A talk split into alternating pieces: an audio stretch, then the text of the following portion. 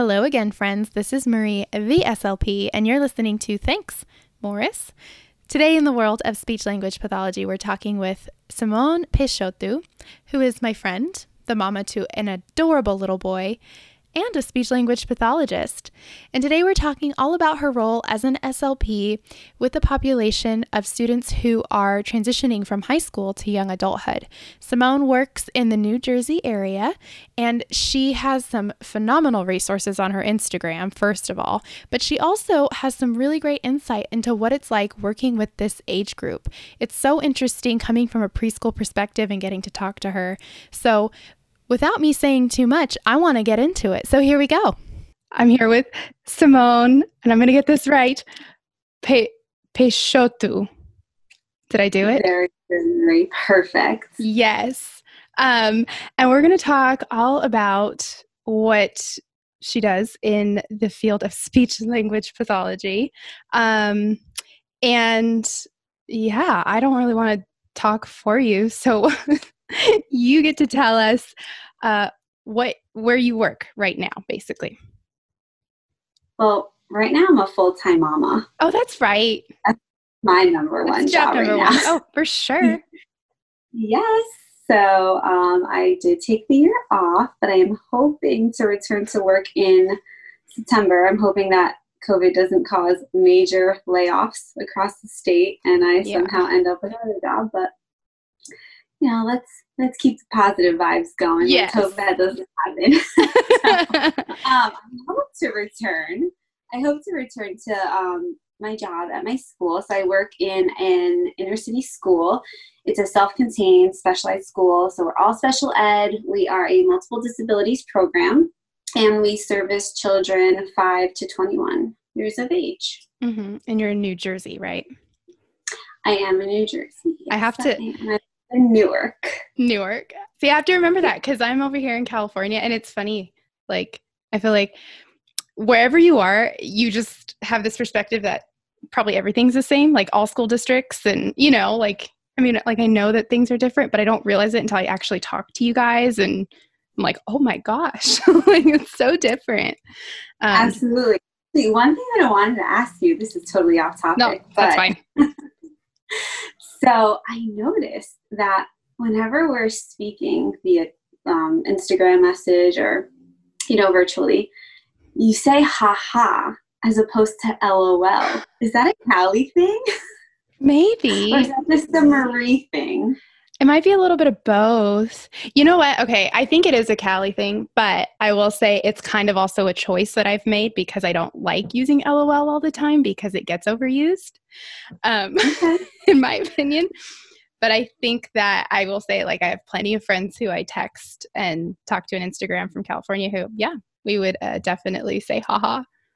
Oh, I think that's funny. I'm gonna have to start paying more attention. I didn't. e- I don't even notice that I do it. I remember back in like high school when LOL came out, or like that became a thing. Not necessarily that it just started then, but yeah, I don't know. That's a good question. It made me think. No, um, was just wondering. I've been meaning to ask you, and now is just a perfect opportunity. I think that's great. I love it. Oh my goodness. So you work with um, students who are going from they're in that age, that kind of 18 to 22 age, right? Yeah. So in New Jersey, twenty-one. 21. So, okay. See, California. Yeah. So, yeah. So I work with uh, students. We say that they're in transition and they are 18 to 21, uh, transitioning out of the school program essentially. And it's a, it's a fun place to be. It's, you know, I, I enjoy it a lot. I didn't really have a choice as to what age group I uh, was going to work with when I first started my job. Okay. Um, but now I kind of like don't want to leave this age group. I'm like, no, no, no, don't want to work with elementary, don't want to work with middle school. Like I just want my transition kids. Yeah. Um, it's just such a different world. Um, I'd say that uh, half of my caseload is uh, our students who are nonverbal, and the other half, um, you know, there's just a mixture. They have many different types of disabilities, but we work on a lot of basic language skills, social skills, life skills, job mm-hmm. training, things like that. Yeah. Yeah, so it's a lot of fun. So neat and such a different world than what I'm used to. So it is a different world. Yeah, I'm, I'm, excited to share. I hope that I know not a lot of people have experience in this area, so that you know this no. podcast would be will be useful to them. Yeah, definitely. I remember. I think we had like in grad school one one day, one little snippet of that age group and like what we could possibly do if we were working with um, that transitional age group. That was it one day. And this the slp that talked with us she was she came in she wasn't even one of our professors. She i think actually it was a webinar. I don't even think she could make it or something. It was super super weird because i was like this seems so important. Um it is it's so important to them of course mm-hmm. uh, because they're growing up they're going to leave school which they have been used to for their entire life and they get thrown into these new programs, new situations, new lifestyles, and really the skills that they have they've learned at school are the ones that they're going to take with them. So it is a really vital age group that I feel like um, merits a lot of you know hard work and good therapy and good strategies to be taught to them. So yeah, yeah it's it's you know so my school does have like a very wide range of disabilities, although we do lean more towards the mod to profound, um, you know, area. Mm-hmm. But for the students who are, do have higher needs, um, you know, our focus is really just functional communication with AAC.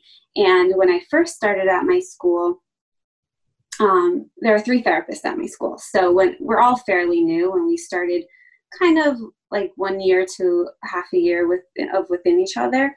And when we got there, I don't know if AAC was being used before we got there, but if it was, it was nowhere to be found. Um, and so we were left with like the school, who half of their population was nonverbal, and we were just like, oh my gosh, what do we do? That's like, crazy. We didn't know where to start. Yeah, so we went to ASHA I believe it was, I don't know if it was ASHA in LA or in Boston. I want to say it was the one in Boston. No, it was the one in LA. I think it was the one in LA. And that's when we started following the group of researchers uh, from Project Core, which I speak a lot, a lot about on my Instagram. Yeah, and I love it. I use it every day. So.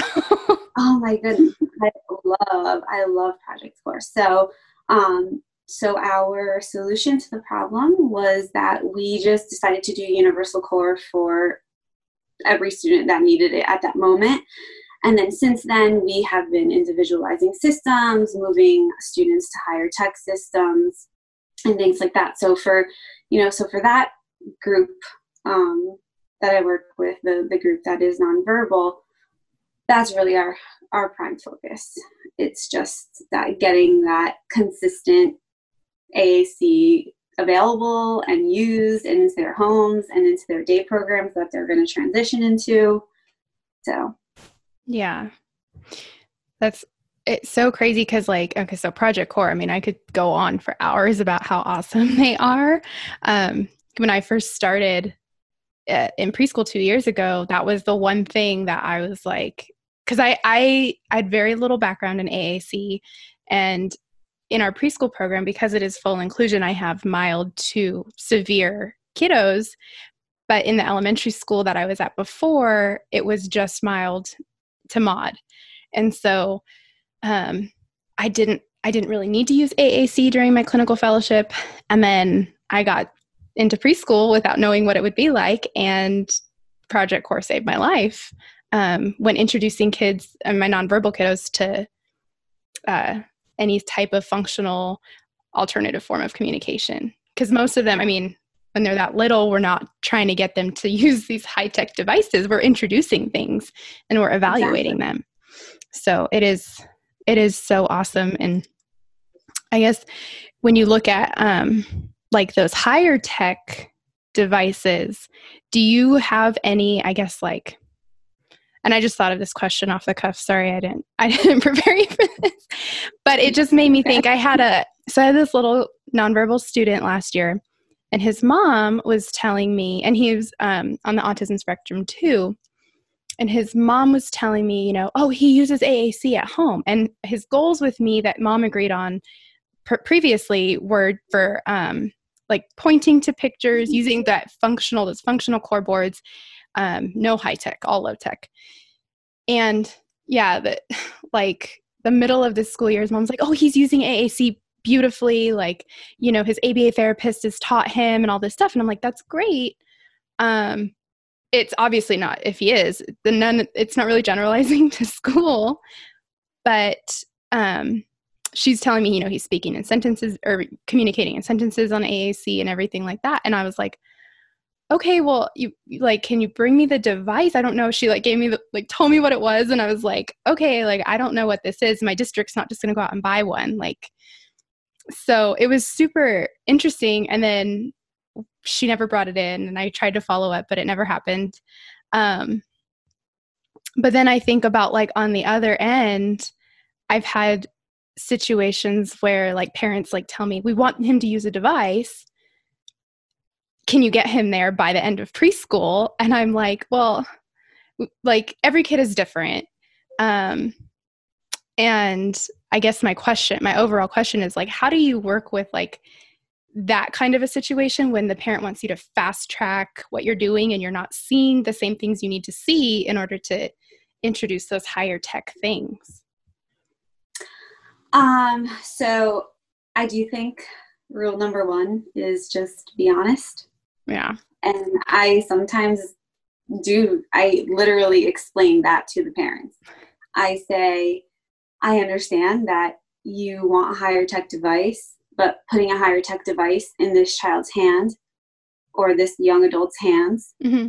is not going to necessarily change the way that they're using the AAC, right? And then I, you know, may try to compromise where I say, okay, let's trial a low tech device as opposed to like a no tech paper system. So like let's trial like a Go Talk that's just mm-hmm. battery operated and I can easily make um, inserts yeah. for different uh, situations or we could just insert core vocabulary. So let's try something like that that has voice output that is a little bit more techy and you know we'll see kind of the progress or the mm-hmm. reaction mm-hmm. of the student um, to that type of device. Um, yeah, I mean ultimately it's your license, it's your judgment got to be honest. No, right? that's true. And and I honestly find that parents, um, the majority of the time, do respect that honesty. Yeah. And as long as you're straightforward with them and give them a concrete plan, that a lot of times they will be on your side and they're not going to give you an issue if you do come at them with a concrete laid out plan that may yeah. eventually lead to the goal that they want their student or child to you know get to yeah no, that's that's good point. Thanks. I think, you know, and I'm still new to the like I feel like, yeah, like I do a lot of low tech and I've, you know, worked with some AAC, but I'm still new to that game. I'm new to talking about it with parents. And then on the other hand, I get the parents that are super scared of it because they come, you know, they've heard things and you know, I've had parents tell me, well, if we do, you know, picture communication or we do um, like a go talk, like they're not going to talk ever. And so, yeah. So that's such an interesting point that you make because I always talk about this with my colleagues at work. Parents go through like a cathartic process of, I feel like, raising a child who has special needs. Yeah. And so there, I feel like that in the younger years, parents sometimes do seem very defensive or they just seem they're just more they're scared because this is all new and familiar to them. They've never been on an iep team. They've never dealt with special education services anything. They've never oh, yeah. done anything like that right? So it's it's very scary for them. Um, whereas i also see very scared parents but for different reasons. My mm-hmm. parents they've been in dealing with special education for their whole 21 years. Exactly. They've you know most likely experienced uh, symbol communication and at this point they've kind of accepted the fact it's like a, a grieving process right? So they've, they've gone they've gone to that point of acceptance that you know their child is a child with high needs who at this point hasn't developed verbal communication yet and they're most of the time accepting of it. So it's like a different dynamic that i deal with it totally is it's so interesting to think i didn't even think about that before um, asking you to come on the podcast but i'm like we're literally the two ends of that iep spectrum where yeah, I'm, I'm getting them fresh and teaching them how it goes and then you get them at that very kind of end yeah. of like yeah and i'll you know later in our conversation we can definitely talk more about the parent process because yeah. i feel like that is such an important piece of my job oh yeah um. Yeah no we'll get into that for sure i'm excited um i think i want parents to be able to listen to this too and feel a sense of empowerment um, and know that like we've, we've got their back so um uh, oh, the job training. Um, yes. So oh, ah, that's so interesting. That's, that's like the other uh, end, right? So half my population is AAC, uh, a lot of AAC, and then the other half. Not to say that students who use AAC don't uh, go to job training because mm-hmm. they do, mm-hmm. um, but a lot of my more uh, students who are verbal uh, and who um, we think have the possibility to be successful once once they're linked with the division of vocational rehabilitation which is going to deal with job training after school mm. um, we we have them heavily immersed into a transition program at my school so we have a transition coordinator who basically um, links up or makes connections with all these community places, uh, grocery stores, chain restaurants. I don't know if I'm like allowed to name specific ones, so I'm being very okay. vague. That's fine. chain restaurants, um, you know, different, just different community locations. And we basically divide our students up so that majority of them in the transition school um, get to rotate through these places for three weeks at a time. And um, they go out with job coaches. Sometimes I do go out with them as well.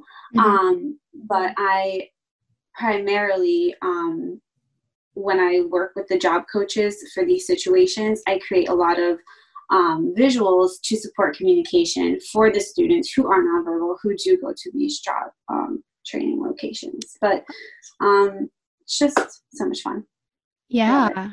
No, that's it's so cool. And it's so like it's just again interesting and eye-opening to know that like that's like that's a reality for some families and for some i mean speech therapists and teachers that that's what you guys are um, facilitating. And i think it's so awesome because it just i don't know it's promoting us to see the abilities in everybody versus like taking that away from you know your students and and treating them as if they couldn't do that in the future and yeah, they, you know absolutely yeah everybody awesome.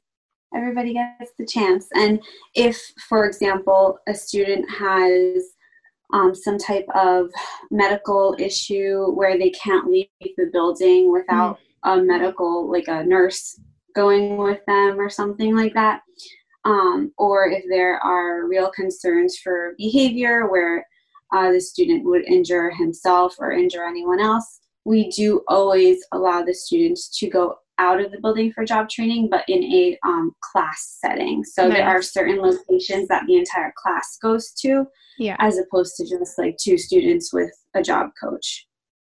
Um, so you know, we do allow everyone to have those opportunities, no matter you know mm-hmm.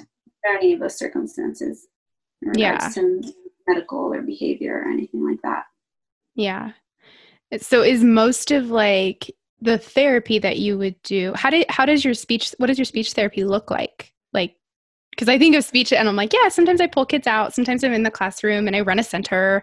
Um, yeah. What does that look like? Essentially, it looks like that. Yeah, sometimes okay. I pull kids out, sometimes I'm in the classroom, um, sometimes I'm out of the building. Mm-hmm. Um, so, you know, it just kind of depends on the day. And can't really have a plan at my Oh. school. I feel like things change by the second. Oh yeah. So you know, sometimes I'm doing therapy at the grocery store. Sometimes I'm doing therapy in the classroom. It just really depends on the day. And yeah. like I said, we do a lot of just a lot of functional therapy. So in Mhm. terms of in regard to AAC, it's going to be similar to any AAC type therapy that any speech therapist does, but the context may be different. Vocabulary, if we're using any fringe vocabulary uh, in addition to the core, may be different. Um, and then in terms of my other kids, we focus a lot on um, just like functional literacy. So, like being able to read and comprehend um, more functional materials. So, bills, schedules, community signs, Mhm. um, things like that. Um, I work a lot with my kids on development of personal narratives just because I think that being able to tell a story that is like the essence of communication, right? Like Yep. that's how we talk. We tell each other stories. Yeah. I feel like that's the basis. No, Um, yeah. and I just feel like being able to tell a narrative is so important in terms of like if there's an emergency, them being able to retell what happened to them. If there's, you know, Yeah. any type of that comes up, I just think it's so important. So I do a lot of um, narrative development uh, therapy as well. Mhm. Um, and we do social skills. We do just auditory comprehension type things, um, retail. So a lot of language based Yeah. and AAC therapy. Yeah. Yeah. No, it's funny. One of my favorite goals to write, especially for my four year olds that are going on um, to kindergarten, because it's like I want to leave them with something very functional and practical, is um, a sequencing goal. But I do it in a way where they're re- they're basically learning how to appropriately organize their thoughts and put a story together. And I always tell parents because you know I get the parents all the time that are like, I just want her to be able to tell me about her school day, which that's a whole other thing I have to tackle with telling parents. Like you're kind of coaching on how to ask questions and that whole thing. But when they're going on to kinder and I give that goal, the parents get so excited. And because they Yeah. they understand like, oh, she's helping like helping her tell, you know, then I can talk to her about her day or a story whatever. Yeah, absolutely.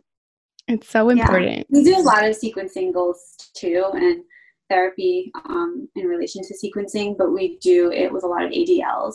Yeah. So like sequencing out steps um, that Yeah. you, you would need to perform ADLs. Like a we have an. ADL, we have an ADL classroom um, in our school, so it literally is like a kitchen. Yeah. Um, and so yeah, That's lot of fun. awesome. I know. I it just I mean it's not the same, but when I worked uh, did my hospital internship, I worked at an inpatient rehab center that um, it's like in our area, it's known for being a very uh, just good, I guess, rehab center for anybody that's had a stroke or any kind of um, anything happen cognitively. Um, and we worked really closely with all the OTs and PTs because we were basically just getting them ready to go back into the world. And it's kind of Mhm. that similar, you know, where everything was very functional. Um, and we had the ADL room, which I loved doing therapy in there. That was my favorite thing. So, awesome. Yeah, when I got the chance to finally plan my own therapy, I told my supervisor, Well, I'm just going to take him to the ADL room. And she was like, You're always doing that. I was like, It's so fun. We could pretend to cook. the most, functional, right? Yeah, I think that's why I'm perfect for preschool though, because that's all I do is pretend play, all the functional things. Um, so, what do you like most about working with this age? Because I know you said now you don't, you would never want to leave it, or at this time, anyways. Never leave it. No, I don't. So, um, you know, one, like I said, having parents who have gone to that stage of acceptance is just so helpful because they're just your team member and they want you to succeed and you want them to succeed. So i i like working with this age um you know one because their parents have gone to that stage of acceptance. So i feel like that's like one not a battle because i don't feel like i have battles with parents but just one less issue that's kind of in Yeah. between parents and me if that makes sense. It's So less- i like yeah. that Yeah. Um, you know, I like all the functional things. I like being able to work on a transition team, which we can talk about mm-hmm. later as well. Um, and in terms of my population, like I work with inner city kids. I just love knowing that school may be one of the best parts of their day. You know, and my kids, I think, feel safe. They feel loved at school. They know that, you know, whatever happens, tomorrow is a clean slate and the day starts over again, and nothing from yesterday gets carried over. Um, and so I really like that. I love working with the inner city population.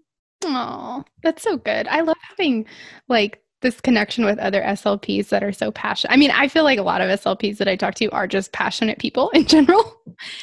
but it's just so awesome because I feel I'm like the same as you where I'm like like I've missed my kids so much the last 3 months and I'm just like I just can't wait to hug them and see them and uh, like yeah you know be in our safe speech room and yeah Absolutely. um and we talked about functional and I think we highlighted that pretty well but I love that yeah. um you know it's and again it's funny because I start with them being fun like everything in our preschool program that's why and this is why I don't want to leave preschool at least in California because we're developmental and so functional is appropriate and it's um, you know we're not working on antonyms and synonyms and i just i love being able to work on stop and go and and talk about um, i don't know just like it's almost like the practicality of things and it, because it's so important to life and um, just functioning and getting your adls done and stuff like that. But yeah i mean in new jersey you know there's like big big push for aligning everything to state standards. Mm-hmm. and in special education we don't have to go by like the state standards. We go by these other standards from something called dlm okay. dynamic maps i don't you know i don't know if they exist in california but you know we do have to get creative in terms of figuring out how we can align these really functional sure. goals to these standards that are still very based in literacy, reading, mm-hmm. writing, all the know, very stuff. large, yeah, educational skills. So it, you know, it's fun, but we get yeah. creative and we do it. So. No, that's, and I think, you know, and I shouldn't, I guess I shouldn't say preschool doesn't have to align with any standards, but in California, just from the little time, like I've only worked in California, or like in my job for three years, but I've noticed that there is such a push for both special education and general education, you know, to be aligning with the Common Core and all the state standards. And, you know, when um, working in the elementary school, I had to align every single goal with a state standard. And in preschool, the, there are standards, but they're more general. And like right. most of my goals align with speaking and listening. Right. And and that's it just makes it a little bit easier and I like um I like having a little bit more, I mean, freedom, I guess, to kind of work at their developmental level versus their grade level. Yep. Totally understand that. I think part of it may be just how I was trained as a speech pathologist, but it just makes kind of sense when we're when we're talking about language and like I mean, to, yeah, you ultimately need to meet your clients or students where yeah. they are developmentally. It doesn't really matter where they fall chronologically, although, you know, using age appropriate materials comes into play. Sure. like you need to focus on where they are developmentally. Yeah. Logically. Yeah. Sometimes it, it just doesn't make a difference. I don't know. Or it does make a difference, but it doesn't. It's not as meaningful. Absolutely. When you're looking at assessment results and stuff. So whatever that's a topic for maybe another day um, so what is one overriding goal you would have for your students and even their families um, so this is something i always bring up like with every graduating class i find myself like always bringing up this point. I'm like um, i think that educating um, young adults with disabilities about their disabilities is just so important. Um, and one goal that I always have for my students is for them to understand their limitations and learn how to request request for accommodations, clarifications, explain that they're having a communication breakdown and that they need something to be modified in order for them to be more successful at whatever task they're doing. So it's always something that like as yes. a group nears graduation i'm like okay we need to like really get on this topic and like can we just do a quick group with the graduates and you know really focus on this and focus on these skills and and role play these scenarios and you know teach them how to ask for repetitions and tell people to slow down and things like that so oh. that's a goal that i have that's so good it's so because it's because we do that like I do that, you know, when I need it, when I need something repeated, um, when I need somebody to speak louder. um, and yeah. it's just, it's an important, you're right. It's an important thing. It's self, self advocacy, but it's also just like asserting and kind of just being confident in asking for help, which absolutely I know plenty of adults, um, you know, in my workspace that I'm like, you got to ask for help. You need to ask for supports when you need it. Um, and that's just something some of us are still working on, even, even. Absolutely. Yeah. It's such an important skill to have and to, you know, know how to do. Yeah. Just nature, communication breakdowns happen, right? Yeah. No. need to just be more open about the fact that we're not understanding something or we need something to be modified in order for us to complete it yeah. the right way. No. Yeah.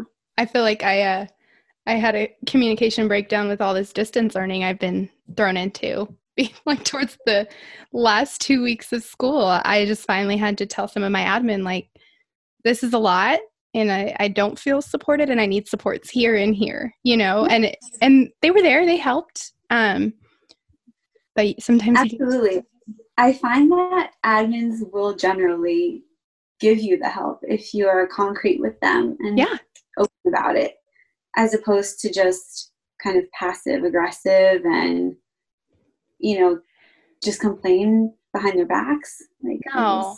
I think that open about it is better. Yeah, it doesn't get anything done. And I know, you know, to to give them the benefit of the doubt, like sometimes I've caught myself saying, well, they should know. They should know that I would need this. But realistically, they don't always know because, one, in the world of speech pathology, I've learned admins and teachers don't always know exactly what it is I do or need to get my job done. so mm-hmm. I have to be the one that's, I don't want to say I'm educating them, but I am definitely kind of cluing them in and, and saying, well, look, like, you know, I can't run an IEP meeting if I don't have someone taking notes. It doesn't work. Like or maybe it does but for me it doesn't always work. I'm too i can't multitask like that. Um, but yeah things like that where uh, they don't always they don't always know until we say something and ask for the help we need and same for our students. So absolutely. No okay collaboration like I've been waiting to talk about collaboration this whole time. It's my favorite thing to talk about, I think. Um, what does collaboration look like where you're at? Um, okay. So I definitely wear a lot of hats. love what I do and I, I love it, like I said. Um, you know, I think collaboration in uh, you know in one way it looks very similar to at any school uh, you know collaborating with teachers um, in terms of selecting appropriate vocabulary for lessons, giving them some ideas on how to modify tasks for certain students, um, you know, working with them in the classroom during their lesson, doing push in therapy. Mm-hmm. Um, so, you know, there's that whole type of collaboration, which, you know, I feel like happens at many schools. Um, but then there, you know, on a transition team, there is a lot of other collaboration that needs to happen. Um, and I guess that if I put my foot down at my school and said, this is outside of my job description, like I do not need to do this, I really wouldn't have to do it. Um, but I think that it just makes me feel much more purposeful by you know being willing to collaborate in the ways that I do. So, okay, um, you know, on a on a transition team, um, there's the teacher, the student. It's kind of similar to an IEP team: social worker, transition coordinator, um, myself, parents, um, and then generally representatives from state agencies. Um, and I think that that dynamic is kind of just what makes the transitioning out of the school like a great process or a terrible process. So I think that everybody um, being on board, kind of being informed, being aware, and working together is just so vital. Um, you know, collaboration with the social worker, transition coordinator, and parents to kind of just help them navigate each step that needs to happen in order for there to be a successful transition out of schools is just so important. Um, and I'm talking things like discussing guardianship. Yeah. Like a lot of SLPs in younger years don't even have to think about these things, but once a student turns 18, their parent is no longer their legal guardian. Yeah. So you need to start prepping parents for all of these processes and really collaborating with social workers, with parents to get these outlines in their hands, to have these discussions so that they start kind of getting the, you know, the ball rolling on yeah. these processes. Oh, for sure. Without without the guardianship, without um, you know, securing that their student is uh, receiving Medicaid and things like that, none of the state funding and state programs that are available after graduation will come into effect. I don't know if that's the same in California. I'm honestly um, not sure. But yeah, it, it it's it's probably different because so in New Jersey, the main state agency that deals with uh, adults who have disabilities is the Division of Developmental Disabilities, and I was actually looking it up in California right before our podcast, and it's called something different. Okay. So you know, I guess every state is different.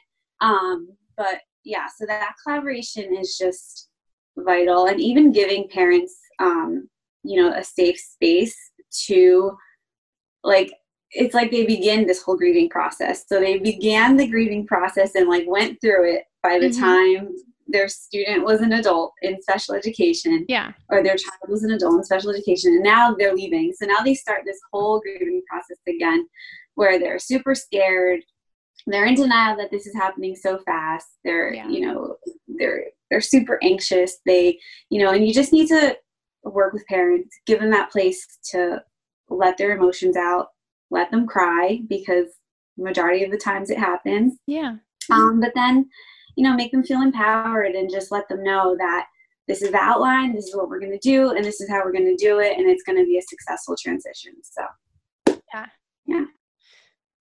Fun it's good. And, you know, and it's funny because you like, I feel like collaboration, I think every speech pathologist probably has a very unique perspective on it because, like, for me, sometimes I get like, I'm like, oh, I wear so many hats in the same kind of sense. And then I'm like, but I wouldn't change it.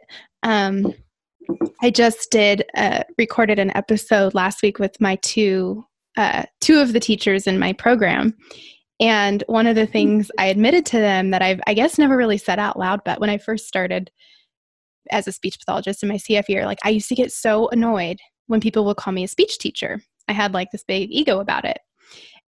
And now I love walking into the classroom and just being Miss M, another teacher in the classroom, because I push in at least once a month and run centers in the three different classrooms that I work in.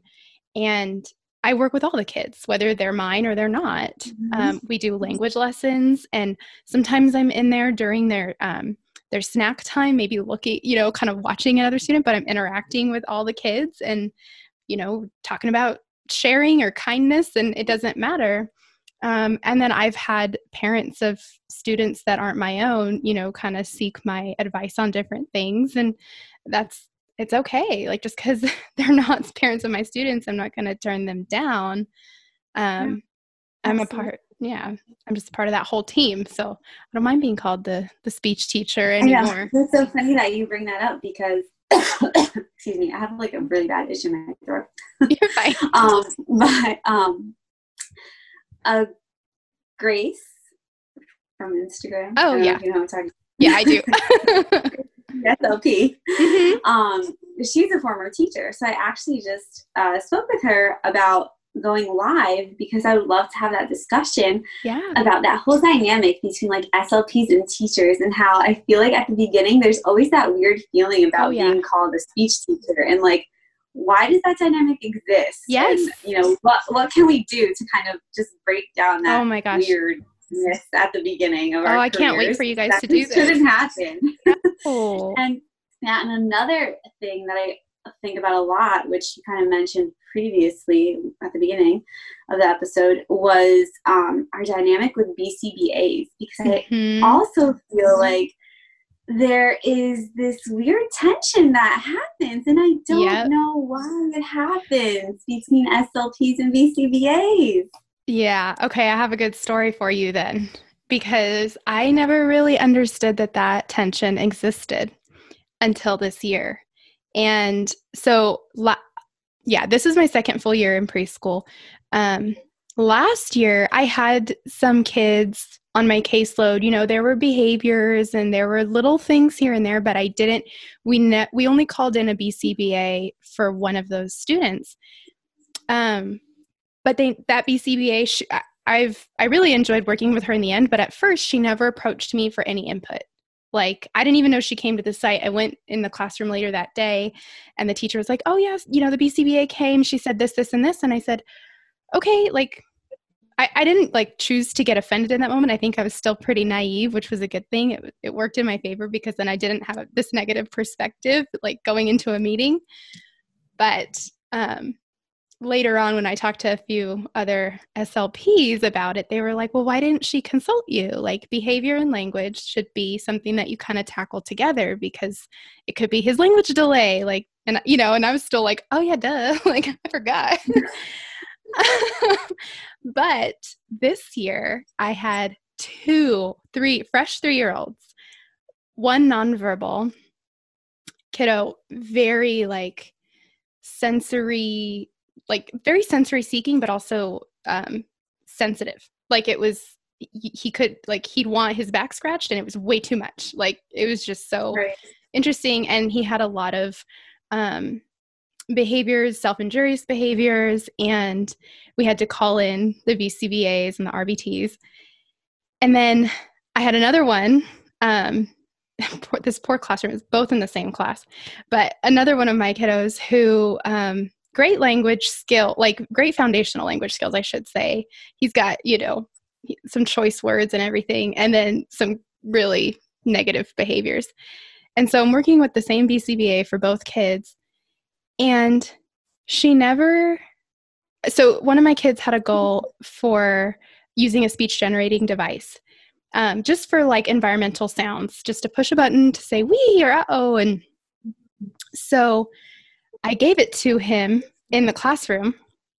And I, I just said, you know, I trained the teachers, I trained the aides. He was, you know, they were just modeling. And then the BCBA came in. I was working in my room with another student, so she never came and talked to me. But she told the aides and the teachers, put that away. He should be um, doing PECS. and I was done. This is a, this is a different BCBA than last year. But I, I know. I was like, I there's didn't do tension. anything. I know. There's tension. There's tension. There's definitely tension. And I think that there was an article out in the ASHA Leader like a few issues back about this. Uh, specifically oh. about like the BCBA SLP like the dynamic. We like speak the same language, but we use all these different terminologies, and then somehow that gets lost in translation, and we end up feeling like there's conflict between us. Yeah. Um, so it's very interesting. I know. I know. I just I wish we could just be more collaborative. I I would love your ideas. Well, and yeah. it's it's the way it works and I don't know how similar this would be, but the way it works in our district is there are like three or four BCBAs. They all work in our district office. And then they have RBTs, so behavioral techs, who they kind of like source out to the school sites. So when there's a student that really needs it, which both my students this year did, they put an RBT with them for either all of their school day or some of their school day. Um, just to kind of give strategies and and they're not necessarily supposed to be like a one-on-one aid but at first they're directly working and then they kind of like you know we would we just want their independence to grow or to at least train other aides or classroom staff and so both of the rbts were f- like phenomenal with collaborating with me.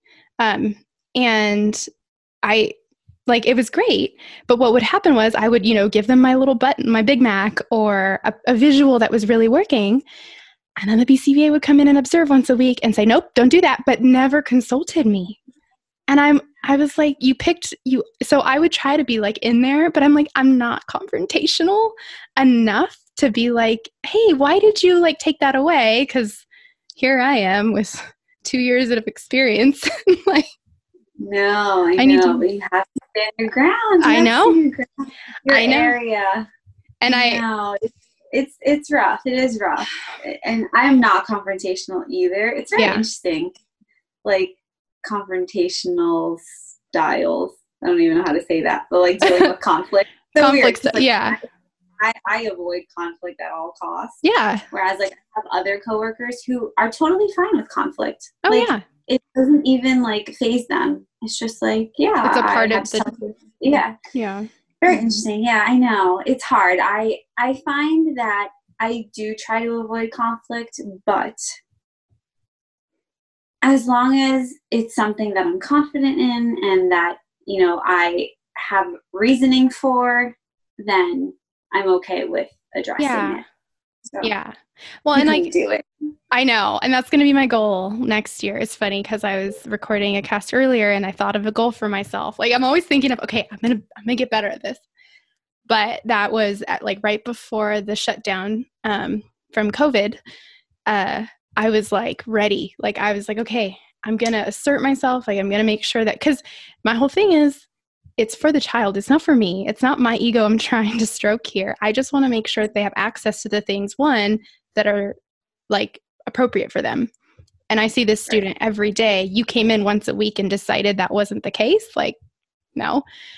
But two, like it's like literally written in an IEP document, which is legally binding. Right. I was just gonna say that. Yeah, I was just gonna say that. And you know, so yeah, there's there is that certain, you know, and I, I'm very fortunate that like for the most part, the teams that I work on is amazing and I can collaborate with them and they're all very approachable. We're all like fairly teachable um, colleagues. So I can walk into the classroom, and the teachers can teach me something, and you know, we we just work that way.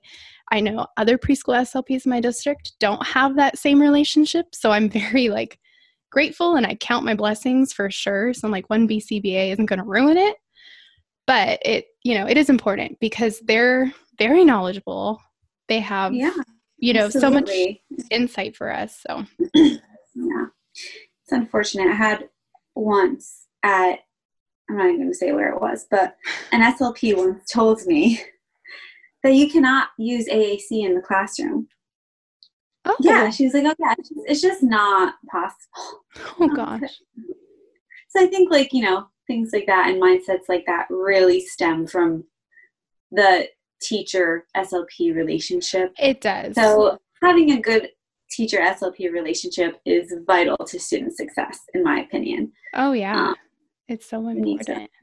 Yeah, mm-hmm. I know. I'm a big like, you know, if if they don't, if something's not working, and if maybe the teachers aren't aware of like what our role is, like then that just means they need to know, and we it's our job to mm-hmm. kind of assert ourselves and like you said just do it. Like but and and I've you know I've talked to um, the other preschool speech pathologists in my district and said like we need to do some trainings for the teachers and talk to them about our role talk to them about what you know we can what what we can bring to the teams. Um, because i think sometimes like we are seen as that outside you know oh that's the speech teacher mm-hmm. she works mm-hmm. in that room and again mm-hmm. i'm very fortunate because my preschool program just isn't set up that way. We have to be in the classrooms. But, you know, when I was in the elementary level and everything, like I totally got that vibe. And Yeah. it might be an old school thought. I don't know, but I definitely Yeah. it's it's something that I feel like we uh I, I think it is. I think as our um, role expands more and more, especially into the realm of literacy, um, I think that dynamic will start to change between teachers and SLPs. So I feel like back in the day, like the SLPs are very concerned with just articulation and Mhm. like that's what they worked on, and you know they were the specialists in that, and that's it. But now I feel like you know our our scopes kind of begin to blend in certain Oh, yeah. areas. I'm hoping that you know those relationships can can Oh, yeah. change and just become more positive. I agree. I love it. It will. It has to. Just has to. um I had another question and I totally forgot it. So, but I feel like we talked about a lot of good stuff.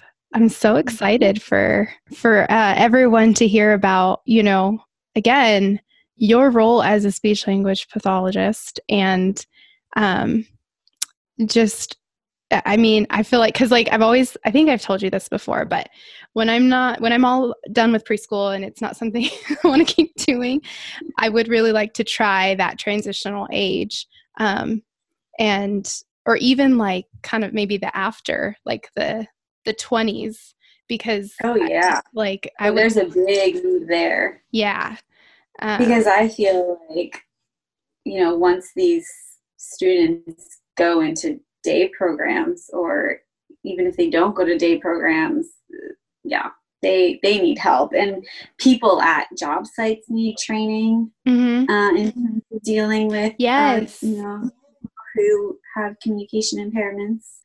Um, Yeah. people at day programs need trainings. Um, yeah. Oh yeah.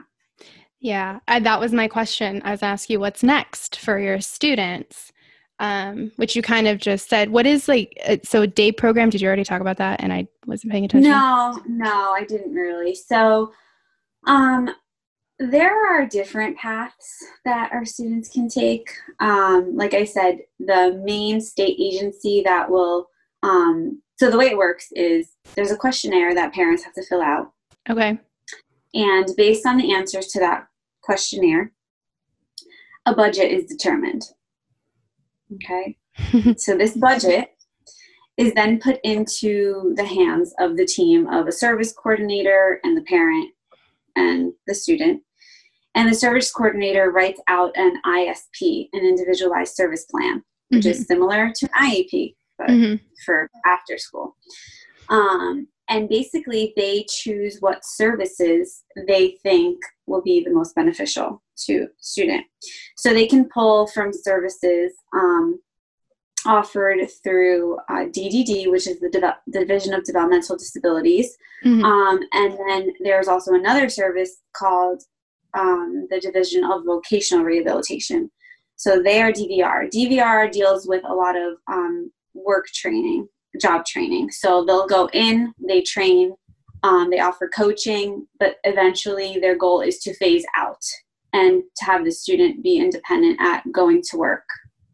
Um, DDD, the Division of Developmental Disabilities, offers uh, not residential day programs, but I guess just day programs. So the student goes there, um, they spend the day there, and then they go back to their home. Um, within these day programs now, though, there has been a lot of reform, and they do have to have a lot of employment um, based opportunities built into the day program. So it's not like they're just going there and sitting and watching TV all day Yeah. they're doing they're they're being involved in in functional life skills job skills tasks like that Okay. um, so yeah so you know part of my job in, in terms of that collaboration piece is um, linking up and making those connections with the um, leaders or just workers at state agencies at the local offices uh, making connections with the directors of day programs so that this can all be a very easy transition and they allow us to go on tours of these day programs yeah. with all the parents and the students so that they can kind of figure out which one is the right fit um, because they're all a little bit different than you know one from the other so Yeah. yeah, so and then after that, we try to keep in touch with as many as possible, but you know, yeah, like some we do, some we don't. Yeah, no, and that's that would be like a great a great area to kind of look into. Um, I would I would recommend grad students at this point maybe look into that because I don't we don't at least in my program we don't get enough information about that specific age group and right. it's really sad because it's I don't know it is and I think part of it does link to the fact of you know there's the whole like plateauing and mm-hmm. you know when do therapy services stop um, you know if we see that there isn't going to be this continued uh, you know upward trajectory of of change where they're sure. showing improvements and they're showing so i think that is part of the problem but i still yeah. think that it's a huge area of need um, even especially um, in like AAC being one area because you know AAC is something that is lifelong and mm-hmm. parents parents and families and caregivers need to be so heavily trained with AAC in terms of being their communication facilitators or yeah I forget the exact terminology of like the person who basically like makes sure your device is working and programs yeah. words into your device and things like that. So I think that like in, in that area, it's kind of like lifelong support needs to be offered from a professional in that area an slp yeah. And then in terms of um, you know our other kiddos who aren't using aac i think so much support is needed for just pragmatic socialization things like that because they have been in this bubble of a school their whole life. Mm-hmm. and now all of a sudden they are with many different people. Yeah. Who know you know? Oh yeah. And just being able to make friendships things like that. Yeah. So important no that is important it. Makes me want to just like put out a little have a little side gig and be like any families yeah. need a speech therapist? Well let me know. Um not that i would have to brush up on my my aac but it is it is so interesting. Do you know who um kathy beatty is? Have you heard that name? She she did a, a conference a year ago um, out here because my school district it was like really close to to my area and so they paid for almost all of the slps in our district to go. And because um, it's just like a one day thing right up the street from my school but um, she led a conference on aac and implementing it in the schools. And it made me think of it one because what you said like how you've had a speech pathologists tell you like oh well you can't you just can't use it in the classrooms because she she did touch on that and she did say you know yeah like you'll get resistance. We always there's always going to be a challenge there's always going to be resistance but she gave us you know different strategies and things that you can do to take it into the classroom and um, and again it comes back to that piece of education and you know if you have a kiddo in a class and the teacher's kind of resistant towards it then you need to make a time and train them and make them feel comfortable with having this in their classroom. Um, but then she also talked about the adult age where that is still needed and and um, you know there are individuals that will still need support and the people because she gave us this example which was a real life example of a gentleman who he used AAC like when he was a young adult and then got switched into different care facility yeah facilities and didn't have it anymore. And when she started work she finally somehow a social worker got on her case or like she got on his case. And so um, she started working with him and got him back into AAC and it, okay it's really sad and I don't well we're going to end positively but this is kind of sad. But he once he got a hold of the AAC and and learned how to use it and she trained him um, he was saying that he wasn't being well taken care of. Um, oh my gosh. And so, it, like you said, actually, it makes me like so sad, but yeah, they, that's it's such a need to make sure there's somebody there facilitating that, and but not just facilitating yes. because I can imagine him at first, you know, going to a new new facility. Nobody was there to train the the caregivers on his device, so mm-hmm. it got lost in the shuffle, or like literally the skills get lost, um, and the training gets lost. But then things happen because he doesn't have anybody there to help him use what he yeah. what he can use. Yes. So so yeah, it is not to be not to be too negative, but it is Yeah, no, I understand. But I mean, you know, one positive thing is at least all the um, support coordinators that I have worked with have always taken my advice in terms of if right. I believe services should continue or not. So yeah, they've never told me like you can, you know, like services can't be continued. Yeah, they can. It's just you they need to allocate the budget so that sure they can continue. So sure, um, you know, I've never been met with resistance and saying like, oh no, like we are yeah. not going to give him speech therapy if you feel like that's good. This is going to be a service that yeah. And I can't so, imagine that ever happening because I hope not. I mean, yeah, I would hope not too. And I've never, I've never heard of it happening. Um, and I don't know the intricate details of, you know, when she presented what she was telling us. All I know is like that did happen, and um, at least, and and again, another positive. At least he had the means in the end to basically rat this person out who was mis- mistreating, you know, the mm-hmm. the people in his facility. But um, yeah. Oh no, my notes went dark. Oh well. but yeah, uh, I don't know if there's anything. I do have a little gratitude game we could play. Not really a game, but but uh, I was like, I gotta, we gotta close it out like in a fun way. But was there anything like that you wanted to make sure you left listeners with? Um, you feel like you got it all out? Got it all out there? Um, I am going to post on my Instagram tomorrow. Okay. It is a, a poem story. I don't, a little uh, written out. I don't exactly know what you would call it, but it's called Welcome to Holland. I don't know if you've ever read it.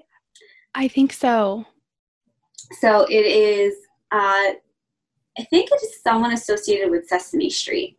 And she basically wrote a little short recap of what it is like to raise a child with a disability and it is just so empowering. It it makes me tear up every time. Aww. And I just want every parent, every SLP, every teacher of students with disabilities to read it. And um, yeah, that's it. It's Aww. a very positive, positive message. So, welcome to Holland. Welcome to Holland. And they can, because that will be, because by the time this episode comes out, I'm like, where will they find? Because you're putting it on your story, you said, or on your feed. No, I'll put I'll post on, it on my feed. Oh, okay. Yeah. So you can find uh, Simone or over. If you just do a quick Google search. Oh, there you go. Welcome. To- no, I want them yeah. to go to your Instagram because it's amazing. So go, go to her Instagram at the Babbling Brain, um, and that's in my summary because I'll make sure I include that. Uh, that link to your Instagram. I mean, you could Google it too, but go check out our Instagram. Yeah. You have such great resources in, um, and I did, I should have said this all on, um, in the beginning, but like you've helped me in this crazy time. I like, I met you in the nick of time because it was right when I had to start creating all these online things and it was just, it was just perfect. So thank you for that because you have so many great resources. Thank you, Marie. It's been very Get to know you. I'm just I'm glad we did that uh the grid. Was that yeah, that was what it was. You yeah. started the grid. I did. I started it and then uh, Meredith at yeah. Peachy brought you in. Yeah. Yeah. Oh, I love her. Um yeah, so yay. Okay. So to end this, do you want to do we could we could list gratitudes because I'm just trying to be good about that. Or you could tell me the funniest thing you've ever had a student say, if you can remember that. Oh, we could do both because okay. I feel like if I choose the funny, that just sounds like I'm an evil person. Like I don't no. want to gratitude. No, okay, you're so funny. okay, so I'll do something funny. It's I guess it's not like that that funny, but I think it's really funny. I was actually thinking of creating a TikTok with this. Oh, awesome! But so I was doing this like like an informal screener and I, I, tell the student, I'm like, okay, so you're going to repeat after me, okay? So uh, it's like sentences of increasing complexity. And the second one in is red bird. So I'm like, okay, you're going to repeat after me. I do the first one, he repeats. I'm like, okay, great. All right, next one. Red bird, blue.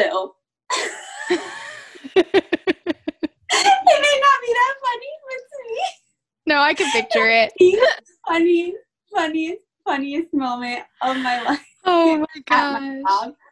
And my coworkers were in the room, and we just like we just started cracking up. I know we should not laugh at students, but it was just the funniest moment ever. No. Maybe it's not that funny, but No, I think you know why? Because do you watch Friends?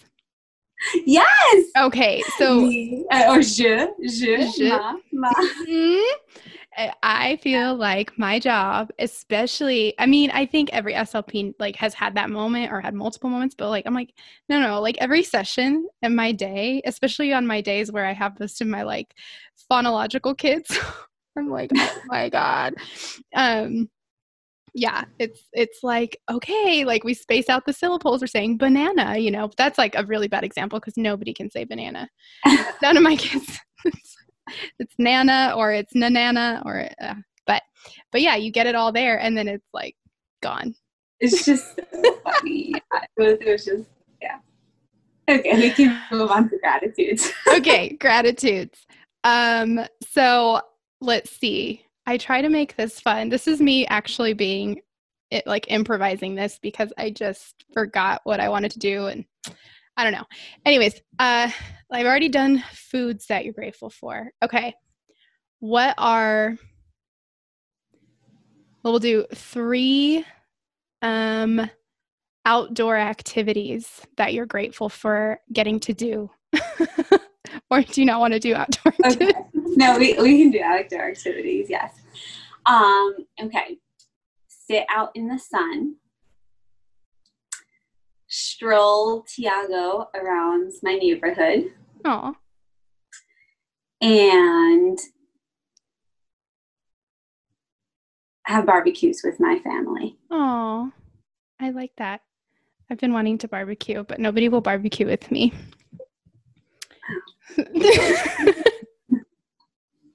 no, those are good. Those are good. I'll do. I'll do some, so you're not alone in this. Um, but see, I didn't think far enough because I don't even know what mine are. Um, but I have been using. Oh, I know. I've been using the sun as my natural hair dryer. Oh, So very nice. so I'm grateful for that opportunity. Um, and then, um, I don't know. What are what have I been grateful to get to do outside?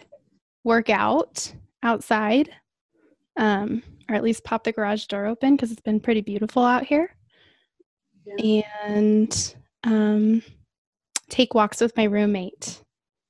We've been doing our routine neighborhood walks. Yeah, hey, it really helps. yeah, love walking. I know. No, it's good. It's good. It's good. It's good. Well, I know it's pretty late where you are, so It is. I'm like it's still eight. o- 11 Yeah, yeah, it's still like still daylight out where you are. I know, like, barely. I hear. You've watched the sunset with me, Simone. well, thank you so much. I know. Um, but thank you so much for coming on and sharing with us all that you do, all the great things, including being a mama. Yes, that is by far my favorite role thus far. Yeah. No, that's so good. And I'm so glad you got the whole the whole year off with him. That's so fantastic. Yeah. Yeah. I'm glad I made that choice. That's a, yeah. Yeah. How could you go wrong, right? Absolutely. He's so cute. Oh, thanks. he is. I can't deny it. All right, girl. Well, I'll let you go. Thank you so much for joining me. I'm so excited for this podcast to come out. I can't Same. Very excited. Very excited. Yay. Hope your listeners enjoy. Thank you so much, Simone, for coming on the podcast, for sharing such great information. I know I learned a lot. I feel like I have a whole new perspective on what working with your students looks like, and it makes me motivated to look into it more, you know, maybe one day. For those of you listening, I hope you feel inspired and I hope that you gained a lot of new information from this conversation. Go find Simone on Instagram at the Babbling Brain. She has so many great resources for you, so much great information on her Instagram page. Not only that, she's on Teachers Pay Teachers as well. And if you're a fan of boom cards, she's got great boom cards. I use them in teletherapy. They are amazing. So go find her. As always, you can find me over on Instagram as well at Thanks Morris. You can also find me on my website, thanksmorris.com. Don't forget, you can su- submit your own request to be on the podcast or nominate somebody else to be on, or just send me a question or two or a recommendation for what I should talk about. Don't forget to subscribe to the podcast, leave me a rating and a review. I appreciate your feedback more than you know. I hope you have a great day, and I will talk to you next time. Bye bye, friends.